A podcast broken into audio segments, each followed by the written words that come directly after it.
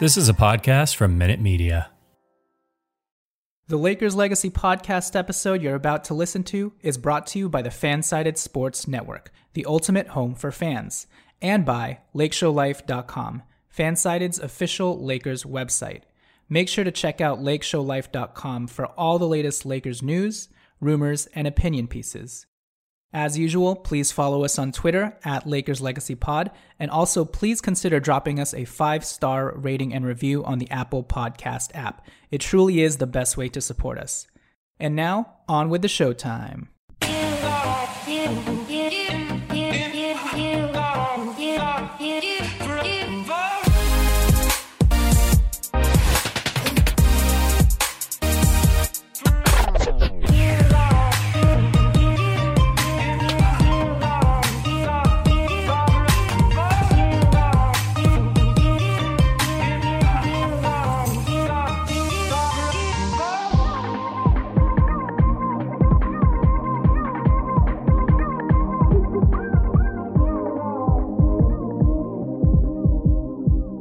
All right, welcome everybody to the Lakers Legacy podcast, where after a week of preseason basketball, with just a week left until the start of the regular season, we finally, finally got what we've all been waiting for. The two-way signing of Sekou Doumbouya! Yeah! Let's go. No, I'm just kidding. We finally got to see the big three play all at once. Heck, we got to see the big four play if you include Carmelo Anthony.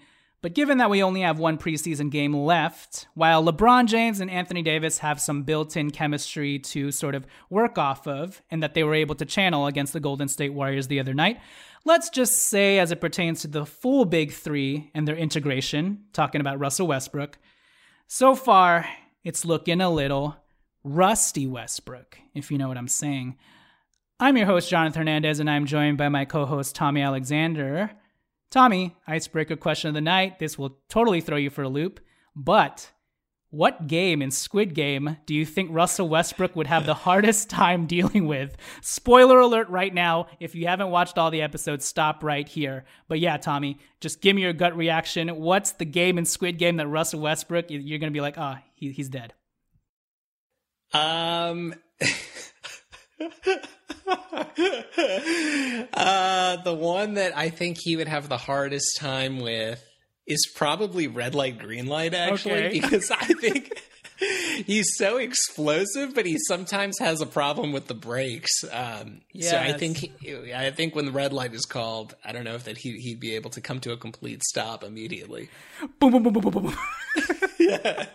Okay, go, so kind of along the same line of thinking, I think that he'd also die in the. Uh, Jesus, I know it's such a gruesome and uh, morbid way to start this just say podcast. lose. Yeah. Um. So I think he'd also lose in the Dalgona cookie game, cookie cutting game, because like you mentioned, everything he does is so big and explosive. I don't think he'd be able to like so intricately focus on trying to cut up whatever shape he's trying to cut up because again, Russell Westbrook is such a big character in both personality and play. When he's when when the time is ticking and he has to focus on oh gosh i have to be meticulous about this. I just don't know if he's got it in him um so there you go there's your squid game icebreaker hopefully he doesn't get that umbrella. Hopefully he does not get that umbrella. But speaking of rain, the Lakers are about to make it rain this season. Uh, let's let's get this episode started. So some quick news off the top. Obviously, the biggest one is THT undergoing thumb surgery. He'll be out for the next probably eight weeks or so. Um, although I think he'll be reevaluated in four, right? But regardless, let's say the the longest timeline's around two months. Along, along with that, we heard about Trevor Ariza's injury. He for sure will be out, I think, two months, right? Um, Yes. both along the, that same duration. Monk and Nunn are both banged up with various injuries. Wayne Ellington is now sidelined. Um, how does this affect things? Well, for one, the Lakers signed Sekou Doumbouya with their second two-way spot, uh, leaving that other two-way spot, I guess, kind of fluid with regards to whether it's going to be Chaundee Brown's spot, and we can talk about this later. Chaundee Brown's or Cam Oliver's, but Sekou, at least for right now, will for sure be taking one of those two-way spots. Well, currently the other one is Ayayi, right? But you're saying Yeah, I'm saying yeah. Ayayi's out of there. get out of here. Get out of there, Ayayi, the shooting guard version of Anthony Brown. Uh, no shade on either of those two players. Anyways, um, my quick take on Sekou is he's 6'8", great size. I watched some highlights of him. He's very clunky. Don't expect anything out of this dude outside of physical clay. He does have legit wing size. I think if they truly need a vet wing like James Ennis, who's literally pleading to become a Laker, or even a combo tweener like Mike Scott for the 15th spot, I think if they truly need that guy, the Lakers will sign that guy. But for now, um, I think I think that they want to one save money, which is understandable given the luxury tax implications, where each dollar is almost like three or four times that amount. So one, I think they want to save money, and then two, wait and see if they actually do need to sign said player before doing so. So I think we'll have like a two week run where we determine okay, do we want to sign a non guaranteed guy for that 15th spot? Kind of the same way that we did with Tyson Chandler during LeBron's first year, where, where it was very apparent we need some extra big help. Um, I think from, from that end, it's not even about the Lakers being cheap. It just makes prudent sense because James Ennis, nobody's picking up James Ennis, nobody's picking up Mike, Mike Scott, so might as well just let them wait, right? I think the Lakers have the leverage here. Um, but whoever they sign eventually, I feel like will be non guaranteed anyways because the Lakers have their sights set on the buyout market and keeping that spot open. So those that's my take on Sekou. And then quickly on the THT injury and Ariza injury the THT injury sucks the most for sure because he was looking good in the preseason. That three point shot was looking confident, even though he was a little bit wild with all the turnovers and stuff. You could just see, like, with his, the better, you know, what's it called? His better physical conditioning, how, how cut he looked, how, how he was moving spryly, and just the overall confidence, regardless of the wild forays into the paint and the turnovers and whatnot. I, I could just see bigger and better things for THT, and this obviously puts a break on that, puts brakes on that, and then when he returns, he's going to have you know that transition period where he's going to get his legs underneath him, et cetera, et cetera. So so in some ways, it's almost like a redshirt year for THT in terms of like that big third year leap that a lot of us were anticipating. So on that end, it sucks. On the positive end, it opens up opportunity for guys like Kendrick Nunn and Malik Monk, who are always going to get minutes anyways, but in terms of usage and a firmly supplanted role on the team. They're going to have that. And then I think a guy like Rajon Rondo, who's been playing so well in the preseason, probably has a more permanent role on the roster. And then for those who are Austin Reaves stands unbereavesable, he probably gets a shot here and there as well. So those are the silver linings. Just your quick thoughts on those two things.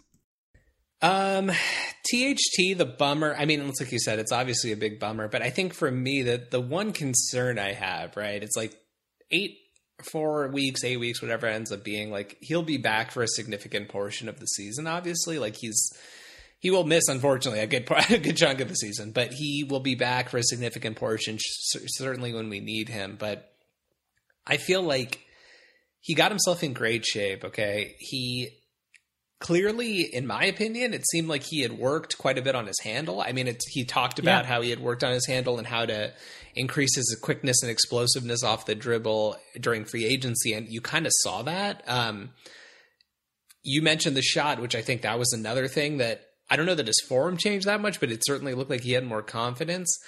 I've never like had surgery on my hand, right? But it's like his dominant hand.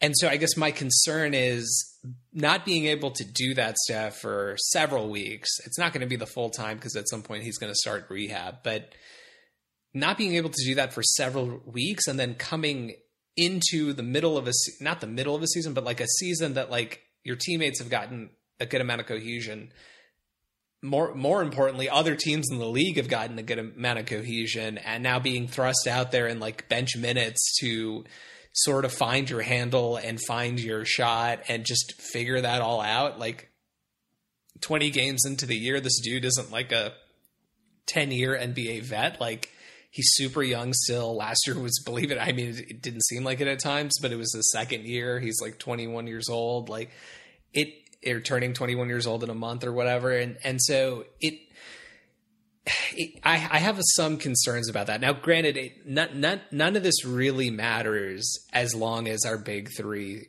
remain healthy. it should be fine. We should be able to withstand injuries on the fringes.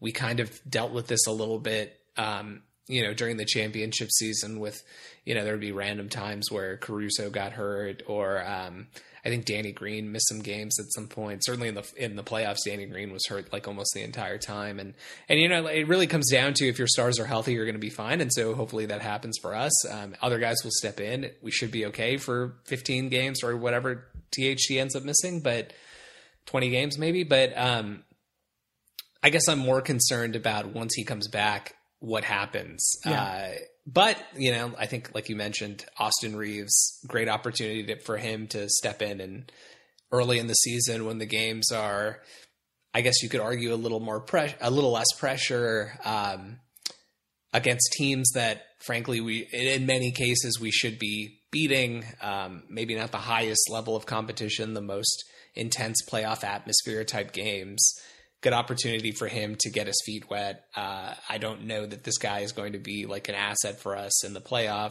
but it you never know what's going to happen over the course of an 82 game season, and and it would be nice to get him some reps in case you know things things uh, become you know we have other issues with other injuries later down the line. Yeah, no, agree. And and, and I'll, I'll just wrap things up with the Ariza thing. I don't think we were relying on this guy too much, anyways, as it pertains to 82 games. Uh, I think you and I both, you hold Bazemore in high regard and think he's probably going to soak up a lot of usage and a lot of minutes this season. So Kent Bazemore, in that sense, is sort of our wings innings eater, and we'll see how how well we fare. Um, and if we really need to make a move, by the time Ariza comes back, he's probably just insurance or whatever. But I, I think for me in general, Ariza was more of an 80, uh, not 82 game.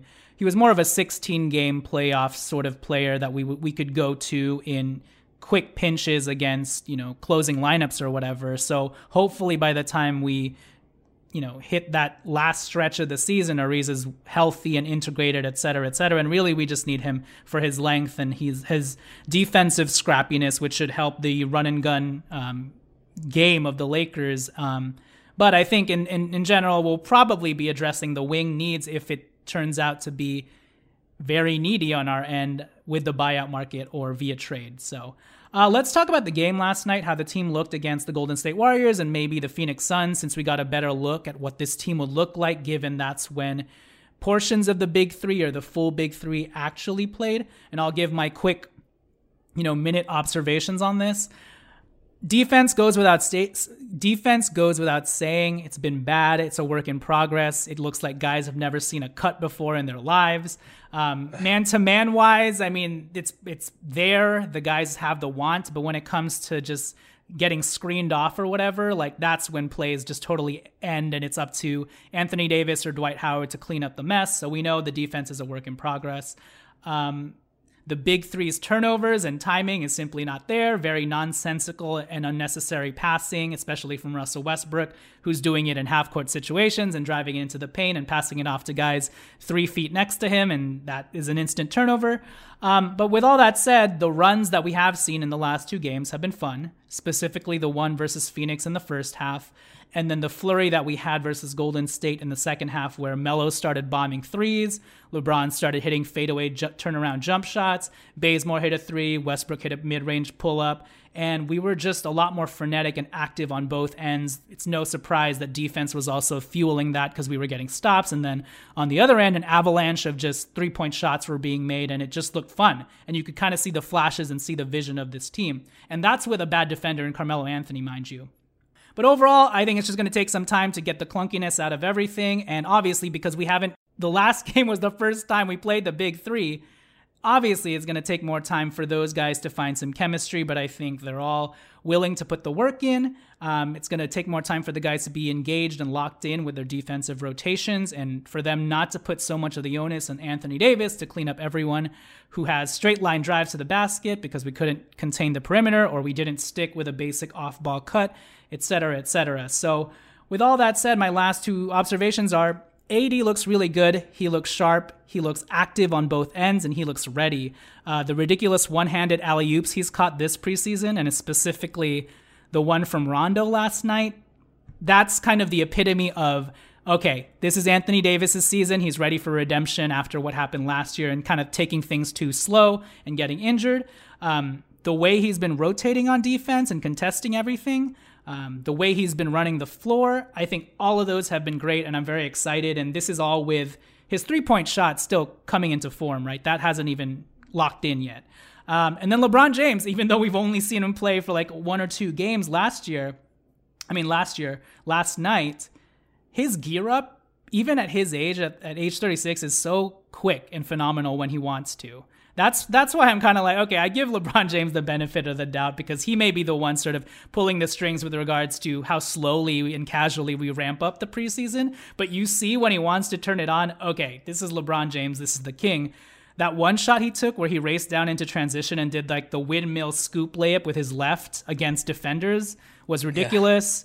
Yeah. Um, and then he obviously had those multiple turnaround Dirk fades in, that he hit in the second half, as long as as well as his patented long bomb three to end the first half. I think LeBron's going to be ready to go and he'll help smooth the Westbrook transition out a little bit. We'll get to Russell Westbrook at the turn, but for now, those are my general thoughts on the team and specifically the big two. So, what about you? this is like eh, people look, look, at me when I'm crazy when I like you know I pretend like I'm crazy when I say this and I actually don't think it's that crazy. There is a world this year for sure I think where AD might win the MVP. I, like w- the 1st mm-hmm. couple of games of the preseason that AD appeared in I was like, okay, so all that talk about AD is working hard and he looks different and, you know, he's in the best shape of his life and he's a man on a mission. Like, it kind of didn't feel like that was coming to fruition. And I, I, wasn't like trying to jump on him right away because it's early in the preseason. You know, a lot of things could change and whatnot, but he went from like how he looked in the first two games or, or so of the preseason, um, which I would kind of equate to how he looked last year. Like everything sort of labored, didn't appear to be in great shape, constantly looked like he was on the verge of getting injured or actually getting injured. Um, kind of went from that to like you like you described. I mean, he's looked like bubble AD. I mean, he's looked like this just completely dominant force on both ends of the court I think there's a decent chance the Lakers end up with the best record in the NBA. And because of AD's ability to play on both ends of the floor, and because of the fact that he is the youngest of our big three, and frankly, the, because of the fact that he is the one of the guy, the one of the big three who hasn't won a lot of like individual accolades, um, I could see him being motivated to, if not win, you know, defensive player. Certainly, defensive player of the year is going to be on his mind. Um, but I think MVP, you know, him having an MVP type season is definitely not out of the question. Just I, this dude is everywhere on both sides of the ball. Um, we're going to play him a lot more at the five, you know, which I think in today's game is going to allow him to collect a lot more of the counting stats, you know, like blocks and and and and whatnot, um, because he'll be in position to, to defend stuff at the rim and I just he looks super athletic. He looks mm-hmm. super more so than looking athletic. Looks super super strong. Um, yeah, he doesn't look like he's getting knocked around. It doesn't look like he's kind of on every time he catches the ball and it gets some contact, he's about to fall down. I mean, he still falls like way more than I'd like like to see, but yeah. um, you know, I'm I'm definitely definitely pretty hyped about that. Um, yeah, no, so am I. And I think that'll bridge a lot of the gaps that we've been seeing in terms of cohesion and chemistry and, and whatnot. So, with that said, we'll take it to break and then we'll talk about the Russell Westbrook experience or the Rusty Westbrook experience for now. Um, and yeah, we'll catch you guys after the turn. Autumn's in the air, the pumpkins are in the patch, and our friends at Manscaped are here to make sure that you don't carve your pants pumpkins when you're grooming, if you know what I'm saying. So make sure you're keeping things fresh this fall with the leaders in male grooming and their brand new fourth generation performance package. Boys, get ready for a cuffing season like no other. Ready to take the leap into fall with Manscaped? Join the 2 million men worldwide using Manscaped by going to manscaped.com for 20% off plus free shipping with the code FANSIDED20. Now, I'm sure I don't need to recount to you guys about that one time I tried to pull this one white stray hair I had down there, but in the midst of doing so, I ended up pulling out my back trying to take that white hair out. And let's just say it hurt a pumpkin spice latte. So, how did I fix all of that white hair mess? Well, I did it with Manscaped's Performance Package 4.0. Inside this package, you'll find their Lawnmower 4.0 trimmer, Weed Whacker ear and nose hair trimmer, Crop Preserver ball deodorant, Crop Reviver toner, performance boxer briefs, and a travel bag to hold your goodies. So get 20% off plus free shipping with the code FANSIDED20 at manscaped.com. That's 20% off plus free shipping with the code FANSIDED20 at manscaped.com. Make your balls a priority this fall. Choose Manscaped. Your balls will thank you. All right, so Russell Westbrook, uh, this preseason, it's been I think a mixed bag is putting it lightly. He's averaging, I mean, he's leading the, the team in assists, uh, so that's good. Uh, Russell Westbrook is, this isn't including the, the last game that we're going to play against the Kings, I believe. Uh, but he's averaging 6.7 points, 6.3 rebounds, 5 assists, uh, but a whopping 6.7 turnovers. That's not fun. The good thing is, he's shooting the three ball pretty well. He's like fifth on the team, 37.5%. Um, I like the pace he's been playing with. And I think the biggest thing that you that's very apparent with Russell Westbrook anytime he's on the floor is just how physically imposing he is in comparison to other guards his size, right? Or even just other wings out there on the court too. And just you just feel his presence. Um, now, I'll say as it pertains to like the unnecessary turnovers and how clunky it's looked with him in half court offense, and you just kind of wondering, what does this guy do in the half court besides barreling it in and trying to impose his will on guys, which, you know, he's done a couple of times on smaller guards, but for the most part, it's also led to wild turnovers or, you know, maybe an offensive foul or two, and just him hoisting a wild shot because he's more focused on getting guys, getting body contact with his defender and barreling it in. Um, almost, you know, like rookie Randle esque is how I've described it. And I think in terms of like the overall experience so far, and I'm not trying to kind of um, foreshadow anything super ominous and negative, but let me know what you think about this. But the Russell Westbrook experience so far kind of feels like Dwight's first year with LA, but at the point guard position. Um, and what I mean by that is you're still going to get the highlight dunks. You you're still going to see and feel the level of athleticism and physicality that he brings to the table. Like Dwight Howard during that year with Kobe, you'll st- still see the highlight plays. But on a game by game, possession by possession basis, it's to be clunky AF, at least at the start. And so it sort of feels like a slog watching Westbrook play right now in the same way that it felt like a slog watching Dwight back then try and bang down low and bulldoze his way into people when he still thought he was a premier center and thought he could, you know, ISO guys and play in the post. So in a similar way in terms of just the vibe, that's how I feel watching Westbrook in the half court at least right now and also in transition just because his passes have been sloppy. But I think a lot of that is just naturally going to be smoothed out with playing more, playing with LeBron and AD more. And I think also just, you know, picking up some tips and tricks from Rondo as well with regards to how to engage Anthony Davis and just literally throw it up into the air and make him fight for the ball. Uh, so a lot of that is just going to naturally work itself out. And at, at the very least, I like his attitude in terms of trying to fit fit in first um, but also, again, his three point shot looks good so far. What about you on the Russell, Russell Westbrook experience right now, the Rusty Westbrook experience? Rusty Westbrook. Um, I am actually not really concerned. So, I, my big counter to the Dwight point, right, is, and I know that you didn't mean this like super literally, um, because Russell Westbrook is not a center. No, I'm just kidding. Yeah. Um, but no, I mean, I, I know you didn't mean it this directly, but um, I think Russ it's different because what was ha- the problems that Dwight was having were bigger than just his fit with Kobe and Pau and the rest of the guys we had on that team. Yeah. And the coach. I it was also like an attitude and personality and culture fit issue that we were having at that time. Dwight sure. wanted to be the guy. I don't think Russ wants to be the guy. I don't think he has to be the guy.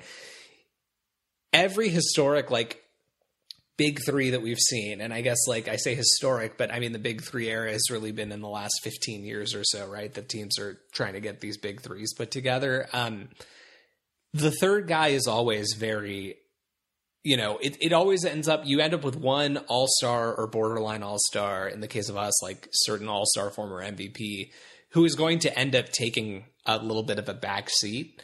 I think Russ is at a stage in his career where he's happy to do that. Um, I think the fit with LeBron and AD is probably going to be it's it's probably not going to look good and I don't for a portion of the season and I don't necessarily think it's because of anything any of them are doing. I mean, listening to I very very rarely listen to sports podcasts. I don't even listen to this podcast, but you know, I was listening to we Laker need Film the views. Room podcast. I mean, we need Yeah, to listen. exactly. Uh, listening to Laker Film Room podcast the other day uh, with Pete and Trudell, and they were going over like you know Pete was saying a lot of things I agreed with, frankly, about how the Lakers approached preseason in general. But one thing he flagged is that, and it's actually really hard to find these numbers, but Russ historically is like laughably bad in the preseason. I mean, his you know look at his numbers throughout the course of his career, and certainly since his second, third year in the NBA, this dude is just a complete beast, right? He's I mean, he's like destroying NBA seasons year mm-hmm. after year after year after. I mean, he's like consistent with it, right?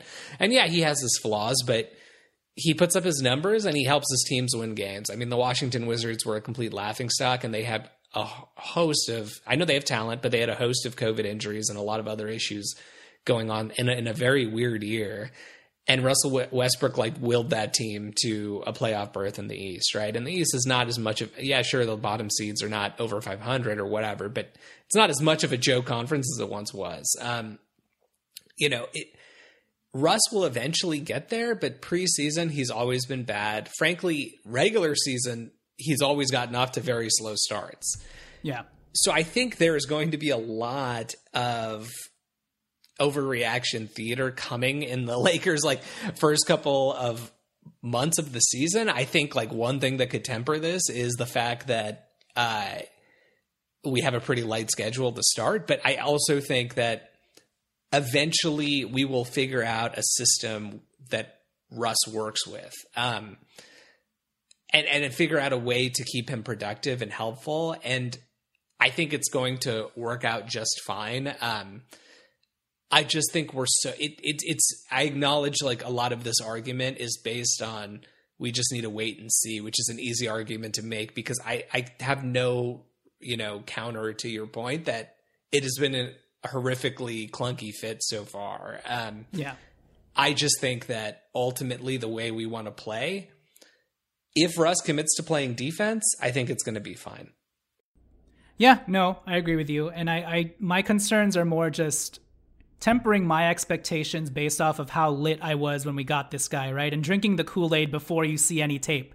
And you're faced with the realities of what it's gonna look like having to go through like an 82 game season, right? And seeing all the warts on a not only a game by game basis, but a possession by possession basis. And you remembering during our first podcast reaction to Russell Westbrook, like, oh yeah, this is why we were sort of scratching our heads, right? Because I think a lot of that got lost as we got continued to get lit and saw how excited Russell Westbrook was that I was just like, all right, to the moon we go, baby. And then you watch him play and you're like, oh yeah, this is why I was kind of like, hmm, interesting fit, you know? And I think you've addressed all of those things and, kind of uh, admitted that it is going to look clunky. I think it's all about just maintaining perspective, right? Um, so yeah, I'm with you. I'm. I don't think it's anything long term that's going to stick and be damning, but it is something to keep in mind with regards to watching Russell Westbrook progress and just understanding the regular type of flow that he takes with his seasons and how long it takes him to sort of ramp up. But the one thing you won't que- won't ever question with with Westbrook is just his fight and competitive nature, right? And at the very least, like him yeah, I, I, think just his will and competitive spirit kind of pushing guys along with him. And I think that'll have a positive effect on Anthony Davis. Not that he necessarily needs it because it seems like the dude's locked in more than usual. All right, with that said, to close this episode, just some stray thoughts about other random guys who, who have impressed you the most. I guess we can land here and we'll try and keep this quick. Um, but let's talk about Austin Reaves because I think, as I mentioned with THT's injury, he could be a potential beneficiary of some extra spare minutes, whether that's THT's injury or even, you know, Wayne Ellington being old, um, the other guys having knick-knack injuries. But in just in general, just like legitimately, like obviously we don't know how this is going to translate into regular season games. This is just preseason um, experience and um, being a veteran and, and having know-how in the league is paramount and uh, a huge intangible that Austin Reaves doesn't have. But with regards to what we've seen on the court, I mentioned it and joked on Twitter, but if Alex Caruso and Svi Mykhailiuk had a baby with some of Kirk Hinrich's grandparentage somewhere in there, you get Austin Reaves. So Austin Reaves, I mean, to me, he seems like a jack of all trades, master of none sort of guy. He can kind of do it all, not to like an insane level, but he can definitely do everything that you'd expect like an all-star level player to do at at the most foundational basic point of those things. Um, and what I mean by that is, I mean he mentioned that he's modeled his game after Joe Ingles, which is also like a low hanging fruit comparison I've made in the past. But you definitely see it in the way that he he's so herky jerky when he has the ball in his hands and when he has to try and get up a shot last minute. He's able to contort his body in these weird angles and still cleanly get off a shot. I think he even had a, a, a similar one such attempt, I think it was either in the Golden State game or the Phoenix game, where he almost had an and one if they had called continuation, where he his body was like the bottom half of his body was halfway turned 180 a different direction than his top half, but he still was able to bank the shot in. And some of that stuff, I think, when he progresses in the league, if he turns out to be a solid rotation player, that's when you'll see some of the upside because he is very herky jerky. He does have some shiftiness to him, some Manu Ginobili type stuff. But I mean, on the basic level, he's just a very capable ball handler. Uh, and can do stuff with the ball more than I think even Caruso could, and maybe can still to this day. Um, but with regards to, if you remember on our draft day podcast when you announced to us that we're signing Austin Reaves to a, you know, two way contract or a camp invite, I asked you, "Oh, is this guy a three point shooter?" And you're like, "No, he is not." Um, that's because in Oklahoma City, he only shot 30% and 25% from three, respectively. Oklahoma, bruh. It's college. Oh, sorry, Oklahoma. That's right. In Oklahoma, he only shot 30% and 25%, respectively, from three. And that's largely because when he got to Oklahoma, they asked him to be HBK. They asked him to be Hillbilly Kobe and become like almost a big point guard. And it's actually crazy. His last, his senior year stats, he averaged like 18 points, five assists, five rebounds. His percentages were just shot. Um, more specifically from three, because I think he was taking a lot more off the dribble and shot selection was probably poor with the ball in his hands most of the time. But if you take it back before his time with Oklahoma, at Wichita, he was a straight off ball catch and shoot three point specialist, where he hit 42% from three on 1.6 makes his last year there, and then 50% from three on 0.8 makes uh, the year before that. So I think we're starting to see that part of his game emerge in, on the NBA level because he's surrounded by primary ball handlers, Hall of Famer, Hall of Fame primary ball handlers, and he's already mentioned how he bugs Rajon Rondo every five minutes, which is super encouraging thing to hear. But we're starting to see that Wichita part of his game emerge where he's just a hustle sort of guy. He competes on defense. We saw him maintain his ground against Bjelica many a time the other night. And overall, he just has a very stable, sound game that I think is very translatable. And the floor is there because he's also just a straight energy, hustle, scrappy type of guy who, on top of it, I think is just has the smarts positionally to be in the right spots anytime he's on the court. Um, and so in this preseason, we've seen the three point prowess that he showed at Wichita 9 of 21 from three, 43%. You know, even even forgetting the makes and the percentage, the fact that he's taken 21 threes in five games is pretty crazy because you'd think that a rookie of his level, given that he was undrafted, although he probably would have gotten drafted if he didn't force his way to the Lakers, yada yada. All that aside, just the fact that he's taken 21 three point shot attempts and he's getting passes from LeBron James and quickly shooting it with, without hesitation on perfect Kirk Hinrich like form, I think that's pretty encouraging and, and um, just exciting if you can translate his game up a little bit, even even while understanding that we probably shouldn't have too many high expectations with him because there is going to be a learning curve that he's going to hit. But given his foundational base point of what he is on paper, super encouraging stuff from Austin Reaves Um, because he's also got the size at six five. So your quick thoughts on Austin? Yeah, I've been like incredibly, incredibly impressed. So I didn't actually even know this dude was a good defender. I have to be honest. Like I thought like, yeah. okay, the Lakers want to develop like a big combo guard. Like makes sense. We lost obviously a ton of depth. Um, it's a two way contract, but you know, we've been burned a little bit in recent years, as we've discussed at length on this podcast with guys who you know, okay, this is our guy who plays defense. This is our guy who shoots threes. This is our guy who does playmaking. So, you know, okay, maybe let's go for a guy who is a bigger guard who who uh, can can fill a bunch of different roles, can do some things off the dribble. His playmaking was never a doubt uh, based on how he performed, especially in the senior year at Oklahoma. He had some encouraging numbers with respect to like finishing at the rim um, and finishing through contact. I think there were some stats I, I don't remember them exactly, but I you know there were some stats about how how well he did converting uh, three point uh, you know and one opportunities um, in college. So all of that I was kind of expecting, right? And he showed a little bit of that, like finishing through contact and whatnot. Those skills tend to translate the NBA level. He showed a little bit of that at summer league, but he also showed a little bit of defense. And I just thought, okay, this is summer league. The level of talent is just not as high, and so he looks okay here, but we'll see what happens. Um, he is like very good defensively. Like he he doesn't jump out the page, uh, you know, jump off the page as somebody who would be super athletic. Uh, I don't think he is a super super athletic in in the way that a lot of maybe folks think, but he's very quick laterally. Um, and more important than anything else, he, his basketball IQ is so high that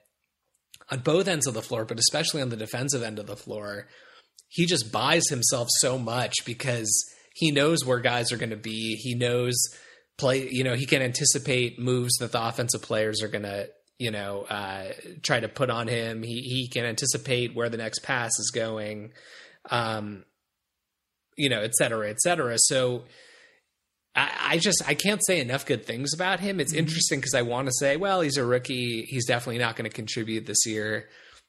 But he's 23 years old. You know, he transferred from Wichita State to Oklahoma, as you mentioned. So he got that year of uh, he had to sit out due to eligibility, and so he's now 23. Um, he is a more mature player. He's physically developed enough to be an NBA player, and I look, I don't think he's going to play a ton. I'm not suggesting he's going to be like a rotation piece for us in the playoffs or you know when we start to tighten up the rotation, but he very quickly went from like a ah, let's see what happens to two way player to like with injuries. I, I I have no problem throwing this guy out there because at at worst you just feel like he's not going to be a detriment to the team, yep. right? Like he's at worst not maybe he doesn't hit shots at the clip he's hit in the preseason you know, or whatever, but he's going to put in the effort on defense. You know, maybe he's going to make rookie mistakes on defense, but he's going to put in the effort on defense and he's not going to turn it over a ton because he doesn't try to do things that are outside of his game. Um,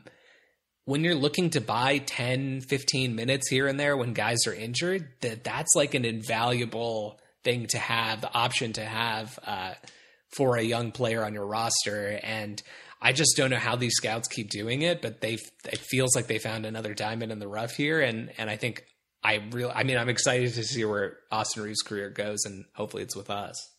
Yes, I'm so glad we have him locked up for the next year too, even though it's partially guaranteed. I think it's partially guaranteed this year, but guaranteed next year, and uh, he'll get paid after that, hopefully by us. Um, really quickly to end this show, along the same lines of great scouting, Chaundee Brown uh, from Michigan I mean, it's it's hard because I feel like Sekou has one of the two way spots, and just positionally, I feel like Cam Oliver probably positionally it makes sense to keep Cam Oliver as that second spot because he's the only like Markieff Morris type power forward stretch guy.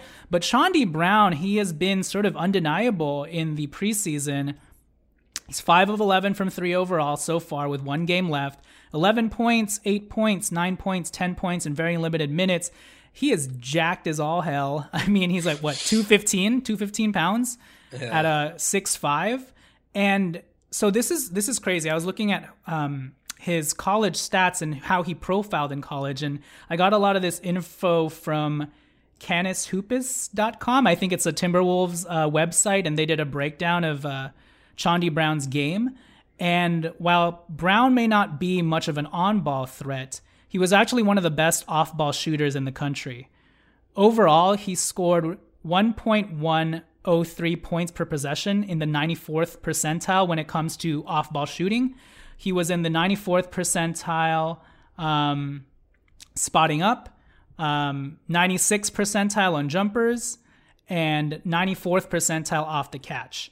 And last year, his last year at Michigan, he shot 42% from three. So he's actually a pretty damn good shooter, which you wouldn't think because of just how he looks. He kind of looks like David Nwaba a little looks bit. Looks like he's going to explode the ball every time he grabs it. right, but I mean, he's shown it in the preseason, obviously, of, off a very small sample size. But the other thing that excites me too is just because of his NBA ready body and some of the athleticism he's flashed. Granted, it's not super explosive, but um, his defensive uh, potential is there.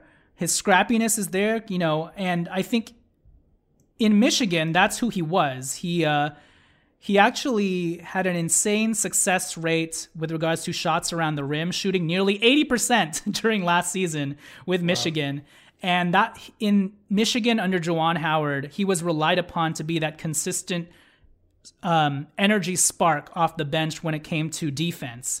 And so for me, that if he's profiling out as a three and D sort of guy, that excites me, even though we're, we're loaded at the shooting guard position, six five and under, obviously. But in terms of the future, he's not a bad guy to keep around. Um, as an isolation defender, Brown ranked in the 93rd percentile in points per possession allowed. He's not the best team defender, but when it comes to perimeter point of attack defense, he tended to be kind of a hound in that respect. And so if he can maintain his three point shooting, I'm very excited. And I said it to you, but a comp that I have for him in terms of like a template, not necessarily his play style, would be like a better three point shooting version of Bruce Brown, who currently plays for the Brooklyn Nets and has found a way to be a very productive role player amongst the stars. Which, presumably, if Chaundee Brown has a career as an NBA role player, that's what he would be on this Lakers team. Just do all the little things, sort of like Austin Reaves, but kind of also use your physicality and your bully ball physique to your advantage.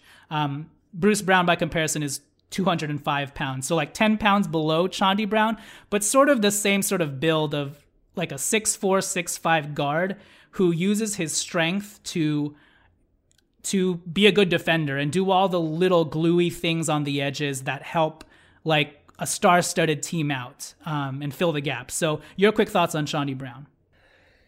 Also been very impressed with Chaundee Brown in a different way. So I think Chaundee Brown is interesting because he was a senior at Michigan. Obviously, was a very good Michigan team this past year. They were many people before their point guard got injured. They were many people's favorite to win the national. Uh, one of many, uh, you know, many people's favorites to win the national championship. And I think because that team was so stacked, they obviously had Mo Wagner's brother, whose name I'm blank, Franz Wagner. Um, they had some other like highly regarded players on that team. I think Chaundee as a senior kind of got overlooked a little bit. He had one or two very, very good games in the tournament. And, you know, that's where a lot of you often see guys who perform well in that tournament get picked up when it comes to, you know, waiver or not waiver season, undrafted free agent season. Uh, you know, Chaundee measures. I, I think one thing that plays against him a little bit is his measurements, which he, I think he plays bigger than he is, right? So he listed, you know, when he was attended the G League camp. I'm looking at the numbers from his official NBA measurements here. Uh, about six five barefoot, about six six in shoes, eight foot five standing reach, 217 pounds, uh, six eight and a quarter wingspan. So I, the only comment I have on this is I don't know that he will get there in terms of guard skills. Like he can do things off the dribble going towards the rim, and he's you know obviously got a huge frame and body, and he can use his body to absorb contact and finish around the. I'm not really worried about any of that stuff. I don't. I guess I just view him as very clearly a three and D type player, um, mm-hmm. and so I don't necessarily think you need a crazy wingspan to be an elite three defender. I think you can make up for maybe a little bit lack of wingspan, which six eight, by the way, is not hor- horrific for a guy who's you know six foot five without shoes. But I think you know you can make up for the maybe that lack of wingspan. He doesn't have the seven six ten to seven foot wingspan, but he has like so much strength. And for a rookie to come in with that much strength, that is the type of guy who could make an immediate impact on a team. You know, like Austin Reaves, Chaundee's just about, I think he turns 23 at the end of this year. Um, very impressed by his three point shooting. Again, it's like his numbers don't jump off the page because his first three years he was kind of mediocre, and then his last year at Michigan he shot 42% on 1.4 makes per game. So it's like you wonder, like, okay, is that just an anomaly playing on a very good team, or what happened? This guy has like a, I mean, it's like it's kind of alarming to watch because he's so jacked, and then when he t- when he takes it, I, I like I don't remember seeing a rookie who was this buff like able to shoot threes like this smoothly. You know what I mean? He, he has so much arc on his shot. It's such a soft looking shot. And it's crazy because usually these guys come in and they have like lasers, right? Like there's something about this dude's build kind of reminds me of Metta World Peace. Yeah. And when when I saw him shoot for the first time, I was like, that is not what I expected. Because you know, Metta and like a lot of guys who have that kind of build, they kind of shoot like line drives almost. And they you know? shoot Metta shot up top with almost just his wrist. Yeah, Um, yeah. But but Chaundee uses like his entire kind of like Brandon Bass and so like his entire Yeah, yeah. shoulder like rotates. So yeah, it's kind of wild. But yeah, no, I've I've been super impressed with him. I know he's not the he doesn't currently have the second two way contract. I think the fact that the coaching staff has chosen to play him over Joel Yeah. Ayayi, who does have the sec the second two way contract currently, um, is tells tells us a lot about how they view him. Um, it would not be surprising to me at all if he took over that contract from Ayayi, especially because on this type of team, yeah, we need youth, but we also need youth that can play right away. And it's this is insane. I was texting you about this yesterday or the day before, but I mean, Chaundee and Joel Ayayi are the exact same height, and you would never tell be able Yeah. to tell if you just saw them standing next to each other because Chaundee weighs like damn near 40 pounds more than Joel Ayayi. And it is very apparent when you see them on the court. It's like Joel Ayayi looks like like a high schooler, you know what I mean? And and Chaundee looks like an NBA player, like a veteran who's been in the league and has had access to like the weight room and all that stuff. And so that's the type of player that I think has a little bit of an advantage on this type of team. Um, so yeah, I'm definitely excited by him, and and I, I hope we end up giving him a look with the two way spot. Yeah, and especially a role on this team if you stand out defensively because we're sorely lacking in that area. And again, that's kind of why I hope that he uses Bruce Brown's role as sort of a template that he aspires to because Bruce Brown, literally all he's doing as a 6'4 guard is finding the open cuts, you know, making making being a finisher essentially and Chaundee Brown already has a leg up on him because he can shoot three pointers which Bruce Brown can't do but Bruce Brown somehow 22 minutes for the Brooklyn Nets, shot 55% from the field, almost like a big man big man in a small's body. I don't think Chaundee Brown is necessarily that, but in terms of his soundness, he doesn't do too much on the court when he's out there. He just literally does if I'm open, I'll take the shot, I'll cut here, I'll you know clean up with an offensive rebound and put it back. Just like all the small little stuff like that while also leveraging his, you know, sturdily built body and physique and his physicality hitting knocking down open shots. I mean, if he can do that while continuing to be a pest and hone in on the defensive end, yeah, I think he eventually could have a role in the league as a very steady role player. So we'll kind of like David Nwaba-esque, right? But with some upside when it comes to shooting potential. So we'll see. Hopefully we see that upside come to fruition with us, whether it's even just in the G League if he gets the two-way spot or not. Uh, with that said, that's enough talk about guys that might not even be in the rotation. It's, that's how you know we're getting super hipster, but they've shown us something on the court and we just had to respond. Um, obviously, as the season goes, we'll talk more about the high profile guys Carmelo Anthony, Malik Monk, who's leading the team in, I think, three point shooting and percentage and all that. I think. Oh no, sorry. Rajon Rondo's leading the team in three point percentage at 66%. Let's go. Malik Monk is second in terms of well, he's first in terms of volume, like 2.7, shooting 47%, crazy stuff. Uh, Chaundee Brown second, 45%. But with that said, that'll do it. Uh, we're excited for the regular season next week. We have one episode, one additional episode coming up, our annual season predictions podcast episode. But other than that, we're excited about this team, even in spite of the fact that they haven't won a preseason game. Uh, we understand that it's going to take some time, but so far we've seen enough flashes. Or have we seen enough flashes? All I know is we've seen flashes of, of what the big three can do and what this team can do when uh, they're somewhat clicking on some cylinders. And we we'll, we hope to see more of those cylinders click even in the last preseason game heading into next week. Because, yeah, we only have one preseason game left. And, uh, yeah, we will catch you guys when the regular season starts. So, with that said, thank you guys for listening. Tommy, I will catch you later. Later. Let the Squid Games begin. All right, see ya.